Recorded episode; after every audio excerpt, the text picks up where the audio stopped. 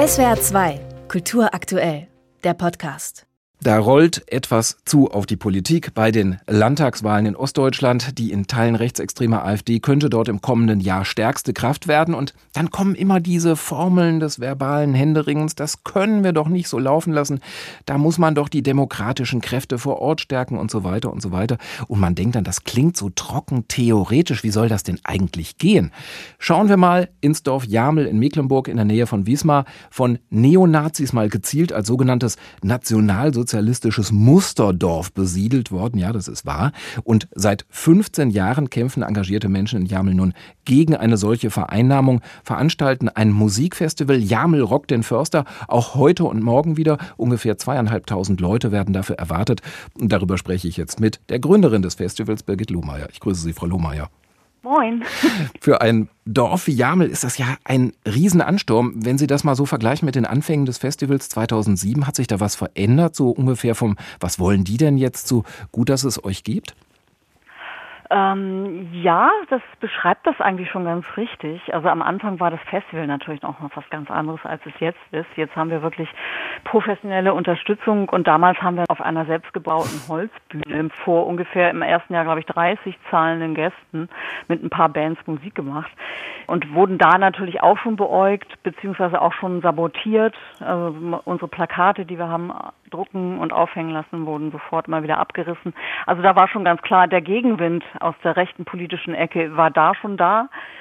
Und mittlerweile sind wir so groß und gut aufgestellt und die Polizei ist mittlerweile auch sehr auf Zack, dieses Festival und die Gäste und die Künstler und Künstlerinnen zu schützen, dass hier während des Festivals zumindest nichts mehr passiert. Toi, toi, toi, muss man gleich mal an Holz klopfen.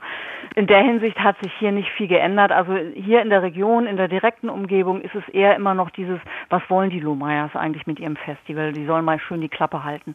Und woher kommt das? Wie nehmen Sie diese Stimmung wahr? In Mecklenburg sicher nicht nur dort. Woher kommt dieser ja, Erfolg der rechtsextremen Position der AfD beziehungsweise auch der Irritation, dass Sie so eine Gegenveranstaltung setzen? Ich glaube, die Neonazis haben hier mindestens seit der 80er Jahre des vorigen Jahrhunderts ganze Arbeit geleistet, was Einschüchterung der Bevölkerung anbelangt. Damals noch mit sehr viel mehr Gewalt auch, die sie ausübten gegenüber Andersdenkenden. Und das trägt sich durch. Und im Moment sind die hiesigen Neonazis, die aus Jamel und Umgebung dabei, sich wirtschaftlich zu etablieren. Die haben also kleine Handwerksfirmen, bieten sich an, sind immer günstiger als die Konkurrenz. Und man kriegt dann so Meldungen, ja, der hat da schon wieder irgendwie ein Haus abgerissen. Also der Krüger hier, unser Anführer, der ist ja ein Abrissunternehmer. Der war einfach der billigste. Mir ist doch egal, was für eine politische Einstellung er hat. Also so ist hier die Haltung. Kopf in den Sand stecken, nicht wissen wollen, was der andere politisch denkt und wie er agiert. Und naja, außerdem ist mhm. Herr Krüger ja immer so hilfsbereit. Ich habe es schon gesagt, das klingt immer so theoretisch, demokratische Akteure und Zivilgesellschaft muss man unterstützen. Bei Ihnen in Jamel braucht man mit solchen Formeln jetzt nicht mehr anzukommen. Aber was braucht es denn dann eigentlich für solche Initiativen? Einfach ein paar entschlossene Leute, so wie Sie, die es anpacken? Ja, ich denke, das ist ganz wichtig. Also wir sind da kein gutes Vorbild in der Hinsicht, als dass wir eben keine Unterstützung hier aus der Region bekommen.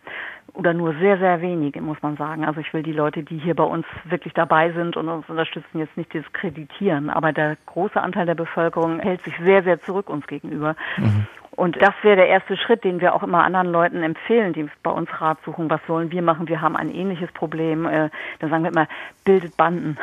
Das, das ist das Wichtigste, sich also zu vernetzen, Informationen auszutauschen und eben laut und stark, lautstark was zu tun.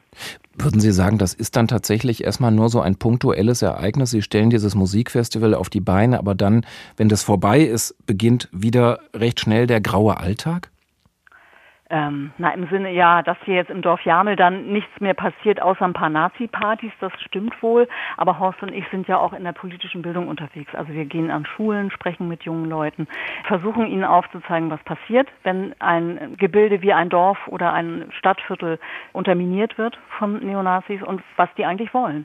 Und mhm. das finden wir natürlich total wichtig, dass mehr passiert als nur unser Festival. Das ist schon eine Menge, das ist viel Arbeit, aber es ist wie gesagt nur an drei Tagen im Jahr. Und das gibt es ja durchaus auch anderswo. Chemnitz hat zum Beispiel nach den ausländerfeindlichen Attacken dort 2018 ein Wir sind mehr Konzert gefeiert. Das sind dann so Leuchttürme, sagt man ja auch immer. Was würden Sie denn sagen, wie kann es gelingen, mehr solcher Aktionen hervorzubringen? Eben das, was Sie auch mit dem Bildet Banden umschrieben haben.